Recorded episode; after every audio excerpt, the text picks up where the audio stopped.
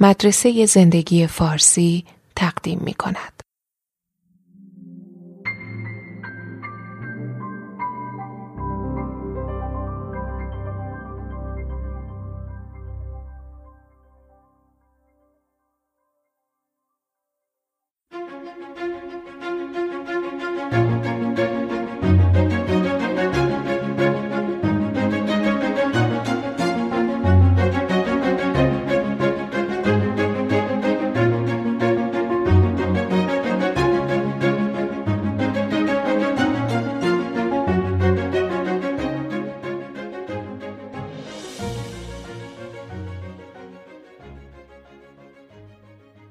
دوستان گرامی، در قسمت‌های قبلی راجع به این صحبت کردیم که التهاب علاوه بر این که ممکنه موجود زنده رو از بین ببره، میتونه باعث پروسه‌های در مغز بشه که نهایتاً به افسردگی بیانجامه و افسردگی با اون علائم سرشتی، با اون علائم بیولوژیکی که ایجاد میکنه، عدم میل به آب، عدم میل به غذا، عدم میل به تعامل با دیگر اعضای اون گروه، گله یا اجتماع و عدم رقابت برای سکس و عدم میل به رابطه جنسی و حفظ بقا، به نظر میرسه که از هر نظر یک نقطه ضعف تکاملیه و شانس بقا رو کم میکنه. اما اگه بخوایم از دید فرگشتی به موضوع نگاه بکنیم، تنها صفاتی باقی میمونن که در مکانی، در زمانی، در شرایطی یک مزیت تکاملی ایجاد کرده باشن. مزیت تکاملی هم به معنی مزیت همیشگی، مزیت مطلق و قاطع و دائمی نیستش. در واقع اون واژه survival of the fittest، بقای اصلح، بقای صالح ترین، بستگی به موجودات زنده‌ای دارن که در اون زمان، در اون مکان، با موجودی که داره نیروهای فرگشتی روش اثر میکنه دارن رقابت میکنن. به عنوان مثال، یک صدف سخت و سنگین برای موجودی که در کف اقیانوس‌ها، در کنار شکارچیانی که آرواره دارن زندگی میکنه، میتونه یک مزیت تکاملی باشه. ولی همین صدف سخت و سنگین در جایی که کمبود منابع غذایی وجود داره و موجود زنده باید در کف اقیانوس مسافت‌های زیادی حرکت بکنه تا بتونه غذا جمع‌آوری بکنه، ممکنه یک مزیت نباشه. و مزیت ها میتونن تبدیل بشن به نقطه ضعف و نقطه ضعف ها میتونن تبدیل بشن به مزیت. همون جوری که مثال معروف خود داروینه که در زمان صنعتی شدن انگلستان در اثر دود کارخانه ها، پروانه های سفیدی که قبلا روی تنه درختان به خوبی استتار میشدن، حالا دیگه در دوده‌ای که روی ساختمان ها و روی درختان نشسته بود دیگه استتار نمیشدن و جمعیت پروانه های سیاه بالا رفت، جمعیت پروانه های سفید کم شد.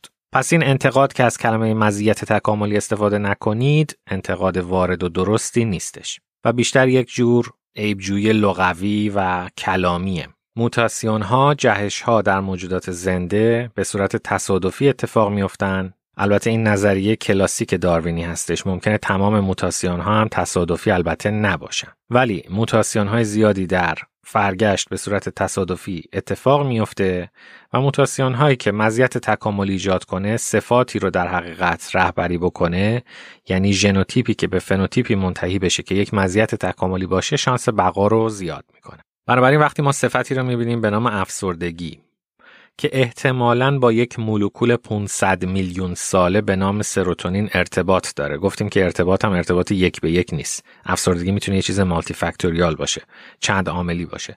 ولی به هر حال صفتی به نام افسردگی با مولکولی به نام سروتونین که پانصد میلیون سال قدمت داره و در درخت تکاملی ریشه مشترک بسیاری از موجودات زنده رو پوشش میده، چرا باقی مونده؟ به خصوص که علاظاهر سر تا سر ضرر هستش و آسیب هستش.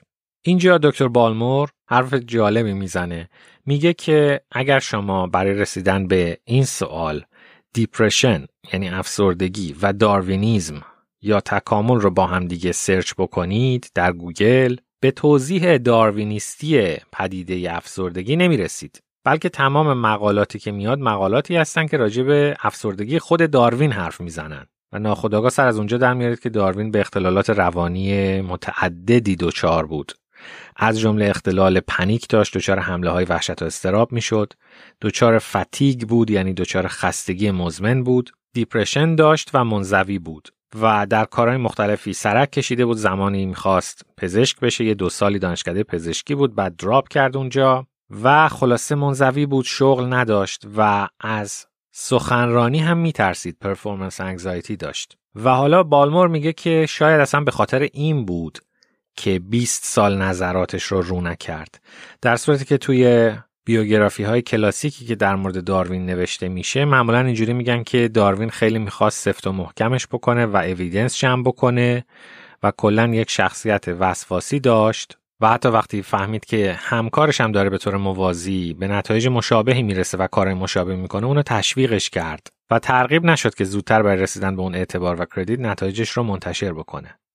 ولی دوستان، بیوگرافی ها به شدت تحت تاثیر زمان هستن، یعنی شما در یک زمان زمانه میتونید راجع به داروین یک بیوگرافی بنویسید و یک نور به داروین بتابونید، مثل همون فیل شناسی در تاریکی میمونه، و در زمان دیگه نور دیگری بهش بتابونید. یه بیوگرافی عجیب و غریبی در مورد فروید در حال حاضر میخونم که بسیار تکان دهنده است و حالا شاید یه زمانی در موردش صحبت کردیم. یا اخیراً میدونید که در مورد ادیسون حرفای خیلی زیادی مطرح شده، از جمله اینکه زمان ما معروف بود که ادیسون بیش از هزار تا اختراع داره و یک نابغه است و اون داستانی که اولین اختراعش پروژکتور جراحی بود که مادرش آپاندیسیت گرفت و به کمک مجموعه‌ای از فانوس‌ها و آینه‌ها تونست در خونه خودشون نور رو روی شکم مادرش متمرکز بکنه و عمل جراحی اتفاق بیفته، عمل جراحی اورژانس.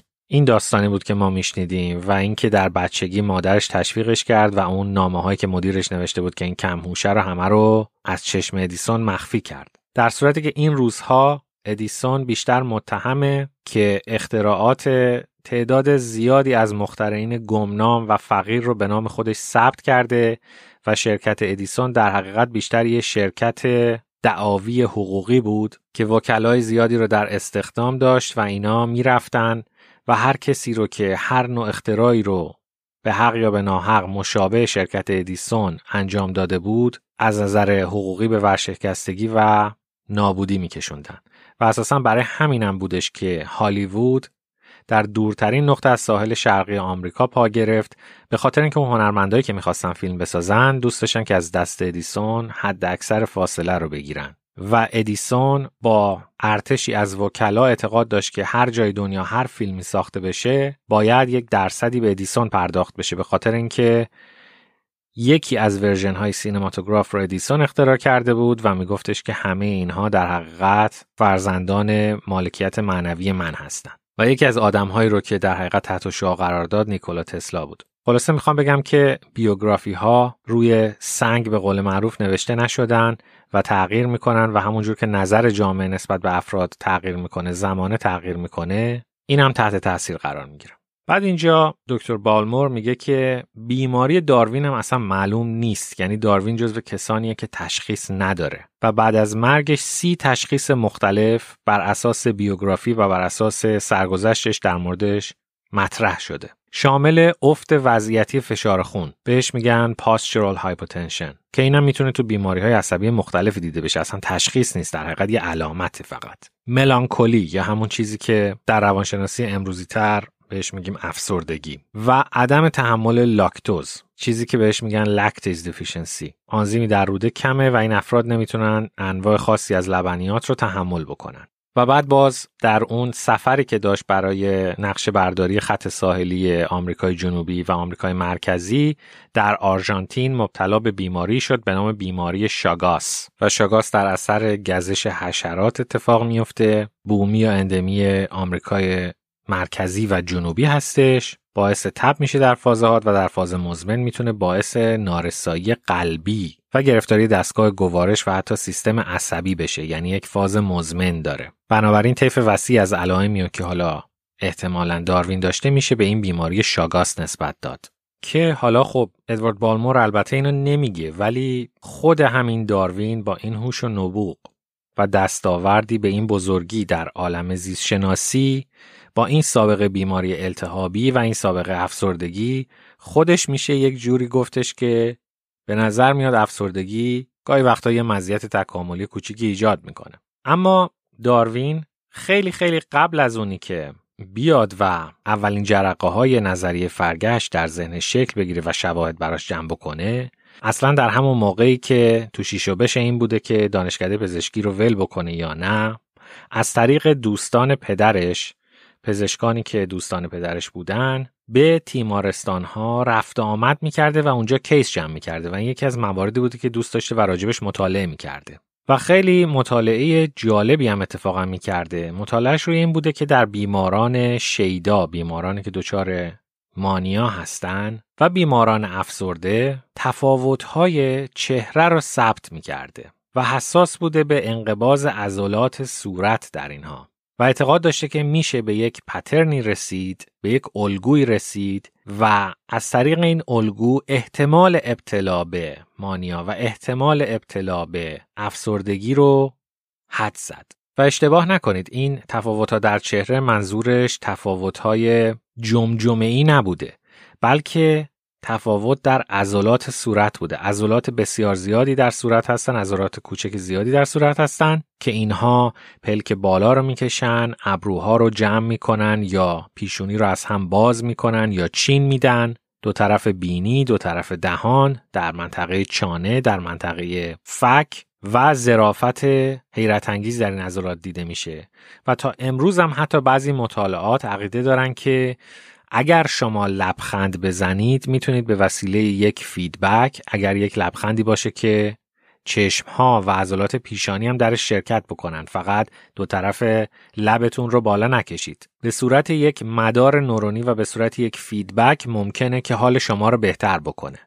یعنی در همون نظریه منطق هیجان رفتار آر ای بی تی، Rational Emotive Behavioral Therapy، که آلبرت الیس صحبتشو میکرد، رفتار میتونه روی هیجان شما تأثیر بذاره و وقتی شما یه هیجان مثبت پیدا کردید چه بسا که فکرتون هم عوض بشه و اصلا زاویه دیدتون عوض بشه، نگاهتون عوض بشه در همون لحظه. حالا این یه نظریه است و مطالعات راجبش ادامه داره، ولی جالبه که داروین در جوانی به این موضوع علاقه نشون میداده. و بعد بالمور میگه که حتی در سگ‌ها حالت چهره میتونه تعجب، ملال، خشم و خوشحالی رو نشون بده. و بعضی مطالعات هستن که ادعا میکنن اگر شما انقباض عضلات صورت رو بتونید برطرف بکنید با تزریق بوتاکس، چه بسا که بتونید افسردگی رو بهتر بکنید. اینو فقط خواهش میکنم ازتون دوستان، تا اسم مطالعات میاد فکر نکنید که یک چیز جهان شمول یا قطعیه. نه، منظور اینه که یه همچین چیزی مطرح شده، یه شواهدی به نفعش وجود داره. گاهی وقتا صدها مطالعه لازمه تا اینکه یک جمله وارد تکست بوک بشه و همون جمله هم میبینید که بعد از یکی دو تا سه تا چهار تا ادیشن یه دفعه حذف میشه از تکست بوک. بنابراین مطالعات رو مثل وحی منزل در نظر نگیرید. اما به هر حال این نظریه یک نظریه بسیار پرطرفداره که شما به وسیله یک رفتار میتونید یک هیجان رو ایجاد کنید، یعنی معکوس اون چیزی که معمولاً فکر میکنیم. میتونیم از یه هنرپیشه بخوایم داد بزنه، هوار بزنه، نقش یه آدم خشمگین رو بازی کنه و نهایتاً این فرد خشمگین خواهد شد. تعدادی تصویر بیماران افسرده از تیمارستان‌های زمان داروین که احتمالاً اون رو مطالعه کرده و کیس جمع کرده در این کتاب هست. انقباض عضلات بالای ابرو مخصوصاً دوستان خیلی پیش بینی کننده است و مشکوک به این قضیه. اگه می‌خواید یک چهره افسرده که لبخندم اتفاقا میزنه و مهربونم است ولی به شدت افسردگی از آناتومی عضلات چهرش میباره، در ذهنتون شکل بگیره، به رابین ویلیامز فکر بکنید، هنرپیشه آمریکایی که چند سال پیش خودکشی کرد. تصاویر و فیلم های رابین ویلیامز رو اگر ببینید، مخصوصا زمانی که در فیلم قرار غمگین باشه، به نظر میاد که اصلا دیگه نقش بازی نمیکنه و اون در هم رفتن عضلات پیشونی و ابروش واقعا همون چهره‌ای هستش که همیشه در طول تاریخ علم پزشکی شک بر این بوده که یک نوع ارتباطی با افسردگی داره. اما یه نکته رو فراموش نکنیم در بیوگرافی داروین، و اون هم این که چند تا از بچه‌های داروین به خاطر بیماری‌های ژنتیکی و ازدواج فامیلی فوت کردن. و تا اصلا من یه مستندی مدتی پیش دیدم که ادعا می‌کرد یک دلیلی که داروین به نظریه فرگشت و تکامل رسید در حقیقت یک نوع مکانیزم روانی جبرانی بود که مرگ فرزندان خودش رو میخواست توجیه بکنه، برای اینکه از این موضوع بسیار شکسته شده بود. افراد سنتی ممکنه بگن خب قسمت بوده، قضا و قدر بوده، و یه آدم باهوشی مثل داروین هم سیستم توجیهی خودش رو ایجاد میکنه، یعنی میگه که تنازع بقا بوده، همون جوری که افراد سنتی میگن قسمت بوده. یعنی در حقیقت ممکنه که بخشی مکانیزم دفاع روانی داروین هم در این مسئله شرکت داشته باشه. به این معنی نیست که نظریه تکامل غلطه، ولی ما هرگز نباید دریافت‌های انسانی اثر منافع ناخودآگاه مخفی رو فراموش کنیم و در نظر نگیریم. باز می‌دونیم که هم اسکیزوفرنی، هم سایکوپاتی و هم افسردگی میتونن تا حدودی فامیلی باشن. بازم این وحی منزل نیستش و قطعی نیستش، ولی در خانواده که اینها دیده بشه شانس ابتلا سایر افراد و اعضای خانواده و در نسل‌های بعدی ممکنه که بالا بره. حالا این میتونه اثر در حقیقت تربیتی خانواده باشه تا حدودی، اثر شرایط اقتصادی اجتماعی خانواده باشه و میتونه ژنتیک هم باشه. یعنی بازم چند عاملیه، تک عاملی نیستش. اما باز ما این سوال جواب ندادیم، افسردگی مزیت تکاملی ایجاد میکنه؟ بالمور میگه که بسیاری از بیماری روانی مثل بایپولار و اسکیزوفرنی اتفاقاً عمر رو کوتاه میکنن. بایپولار و اسکیزوفرنی ممکنه تا پانزده سال عمر رو کوتاه کنن دوستان، و خیلی سخته به این فکر کردن که اینا بتونن مزیت تکاملی باشن و داروین هم خودش به این سوال نرسید و این سوالا جواب نداد. و میدونیم که همزمان و پیش از داروین یک نظریه‌ای که در جهان زیست شناسی غالب بود نظریه لامارک بود که میگفتش که صفات اکتسابی میتونن وراثتی بشن و تا حدودی هم علم اپیژنتیک در حال حاضر اینو گاهی وقتا در بعضی موارد تایید میکنه. اون زمان میگفتن که الکلی شدن میتونه به پسر ارث برسه و میتونه در طی نسل‌های بعدی تشدید بشه، یعنی در نسل اول به شکل اعتیاد به الکل خودش رو نشون بده، در نسل دوم به شکل جنون خودش رو نشون بده و در نسل سوم به شکل کاهش هوش، زوال عقل و عقب ماندگی ذهنی خودش رو نشون بده. و این تفکر یه مقداری هم خطرناک بود به خاطر اینکه در دل خودش انتخاب اجتماعی رو داشت و باعث بهنژادی شد، نظریات بهنژادی. جالبه که این رو بیشتر به داروین نسبت میدن، نظریاتی که ما بیایم افراد روانی رو بکشیم، افراد کندذهن رو بکشیم، آدم‌های ناموفق جامعه رو از بین ببریم که بتونیم یک نژاد پاک و خالص و قوی به وجود بیاریم. اما بخشیش هم در نظرات لامارک، یعنی الزامی نداشت، نمیگفتن که اینا حتما صفات ژنتیکیه، بلکه میگفتن که اگه یه نسلی در اثر بدبیاری، در اثر شرایط اقتصادی یا هر دلیل دیگه‌ای به الکل معتاد بشه، بهتر که ما از فرزندآوریشون جلوگیری بکنیم برای اینکه نسل‌های بعدی این مرتب بدتر و بدتر میشن. حالا اینو بذاریمش کنار، برگردیم به همون سوال. بیماری‌هایی مثل افسردگی که عمر کوتاه‌تر میکنن، باعث میشن فرد شغلشو از دست بده، بچه نیاره و منزوی بشه، چجوری میتونه یک مزیت بقا ایجاد بکنه؟ داستان اینه که ما باز باید برگردیم و مزیت رو در ظرف زمان و مکان بررسی بکنیم و شاید در اون ریشه تکاملی ما در ساوانای آفریقا یک جوری، یک زمانی این مسئله مزیت بوده. میدونیم که عفونت در تاریخ گونه ما همیشه یک قاتل بزرگ بوده. بنابراین کسایی که ایمنی حساس‌تر داشتن و قوی‌تر بودن بیشتر باقی میموندن. یعنی ممکنه اتفاقاً به عنوان یک عارضه‌ای باشه از ایمنی حساس‌تر و گوش به زنگ‌تر. اونایی که ایمنیشون ضعیف بوده اصلا دیگه کار به افسردگی اینا نمی‌کشیده، درجا می‌مردن در اثر عفونت. اونایی که باقی موندن به عنوان یه ترکشی که خورده به مغز ممکنه که افسرده هم باشن. یه چیزی که در این کتاب ذکر نشده ولی به نظر من میاد و تو آمارا و تکستبوک های پزشکی هم به راحتی میتونید پیداش بکنید اینه که افسردگی در خانم‌ها شیوعش بیشتره، متوسط طول عمر خانم‌ها از آقایان معمولاً بیشتره و بیماری‌های خود ایمنی هم در خانم‌ها بیشتره. چه بسا که این با همون ایمنی قوی‌تر ارتباط داشته باشه. ایمنی حساس‌تر و قوی‌تر ممکنه باعث بیماری خود ایمن بشه، در اثر زنده نگه داشتن فرد در مواجهه با عفونت‌ها ممکنه باعث طول عمر بیشتر بشه و همزمان به عنوان یه عارضه ممکنه که افسردگی هم ایجاد بکنه. حتی به طنز اجازه بدین اینو بگم، البته ممکنه که یه ذره سکسیستی جلوه بکنه.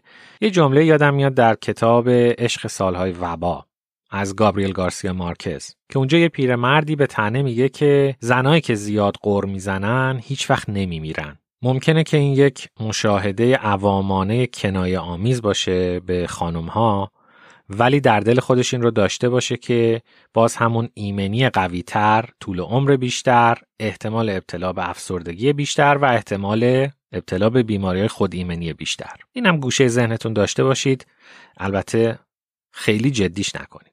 و یه باوری هم در عوام وجود داره در اون طرف قضیه که میگن که آدمای شاد و خوشحال و شنگول یهویی میافتن و میمیرن. آدمای تاریک و ملول و تیره، تلخ و ترش، مثل مثلا امیل چیوران، عمرای خیلی طولانی هم اتفاقا میکنن. باز یه احتمالی که بالمور میده میگه که انسانهای بیمار سوشال دیستنسینگ میکردن، محتاط تر میشدن و شاید پرخوری کمتر میکردن. در ضمن در مقاطع زیادی از تاریخ بیماریایی بودن که فرد رو از کار معاف میکردن، مثل مالاریا و سل، و در زمانی که هنوز انقلاب صنعتی نشده بوده و کارها بسیار سخت بوده، حوادث هم زیاد بوده، جنگا هم اتفاق میافتاده، جنگای تن به تن، این معاف شدن از کار از جنگ خب شانس بقا رو بالا میبره دیگه، حداقل در مورد بیماری‌های مثل مالاریا و سل. باز یه تئوری جالبی مطرح میکنه، میگه که در ساوانه آفریقا منطقی بپذیریم که اون قبیله در شب آسیب پذیرتر بوده و بیماری‌های مزمن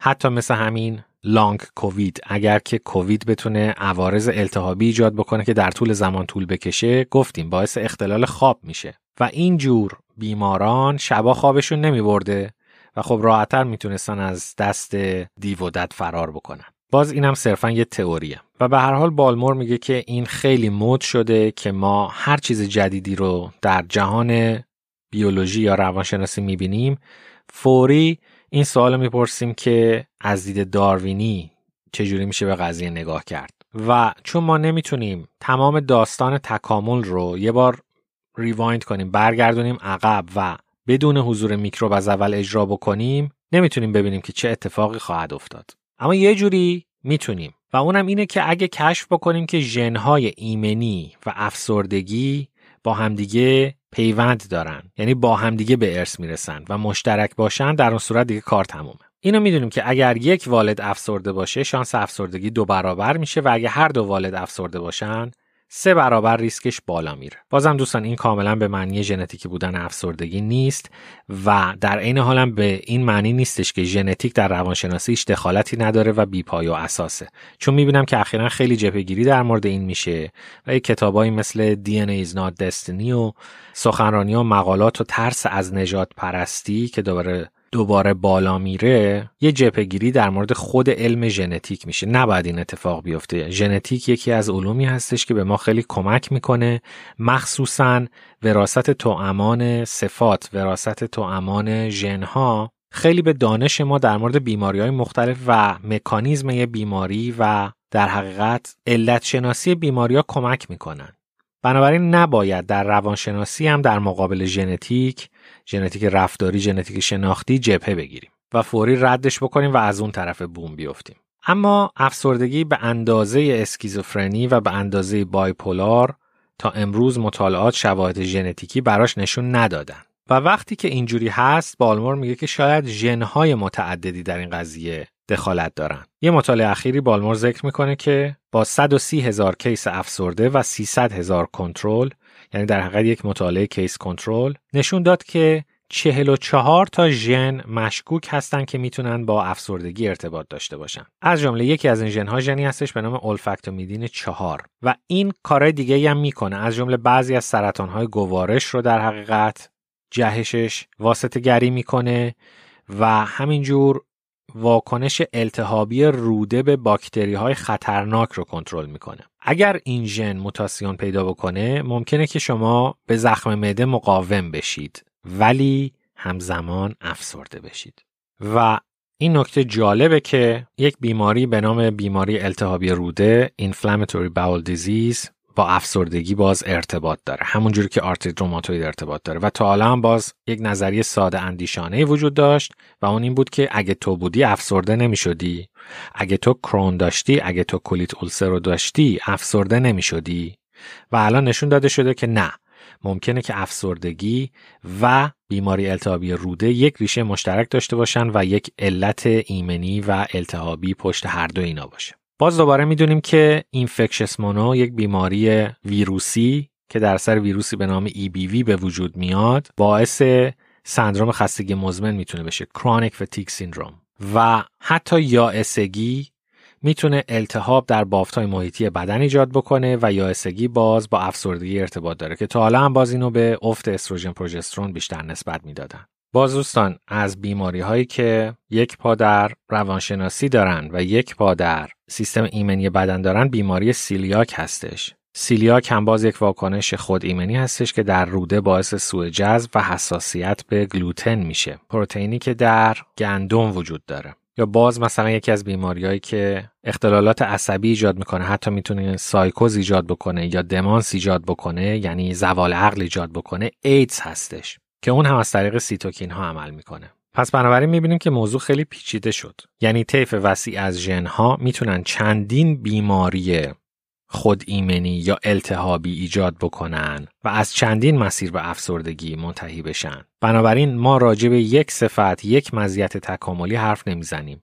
حالا شما اینو حساب بکنید که این مخلوط بشه با شرایط زمان و مکان، چندین حالت میتونه به وجود بیاره. مثلا همین بیماری سیلیاک در جایی که گندم مصرف نمیشه یا قحطی گندم میاد، مردم سیب زمینی مصرف میکنن، یا یه مهاجرتی اتفاق میفته، یه جمعیت زیادی که ژن سیلیاک رو دارن مهاجرت میکنن به جایی که حالا باید گندم مصرف بکنن یا گندم مصرف نکنن. و حالا در اون جامعه آیا دوری گزینی، انزوا، سوشال دیستانسینگ یک مزیت حساب میشه یا نه؟ برعکس، شما باید خیلی فعال باشین، در اجتماع شرکت بکنید. پس بنابراین یه نقشی برای داروینیسم در این قضیه میشه قائل شد، اما به صورت خطی و ساده‌اندیشانه و تقلیل گرایانه نیستش و به راحتی ما رو به جواب نمیرسونه. باز در قسمت‌های بعدی هم ما جوانب و زوایای مختلف این ارتباط و پیوند رو بررسی میکنیم. این سوالو میپرسیم که ما چی کار میتونیم بکنیم، یعنی چه استراتژی هایی میتونیم اتخاذ بکنیم که التهابای منجر به افسردگی رو کمتر بکنیم در خودمون، یعنی در حقیقت سیستم ایمنیمون رو ماجولیت بکنیم، جوری که نه ضعف ایمنی پیدا بکنیم نه حساسیت بیش از حد ایمنی پیدا بکنیم. و آینده این در داروشناسی چه اتفاقی خواهد افتاد، خوشبینی هایی که ایجاد شده چی هستش و جبهه‌گیری هایی که ایجاد شده چی هستش و در مقابلش باید چی کار کرد، و با هم دیگه در موردش صحبت میکنیم. از اینکه شنیدید متشکرم.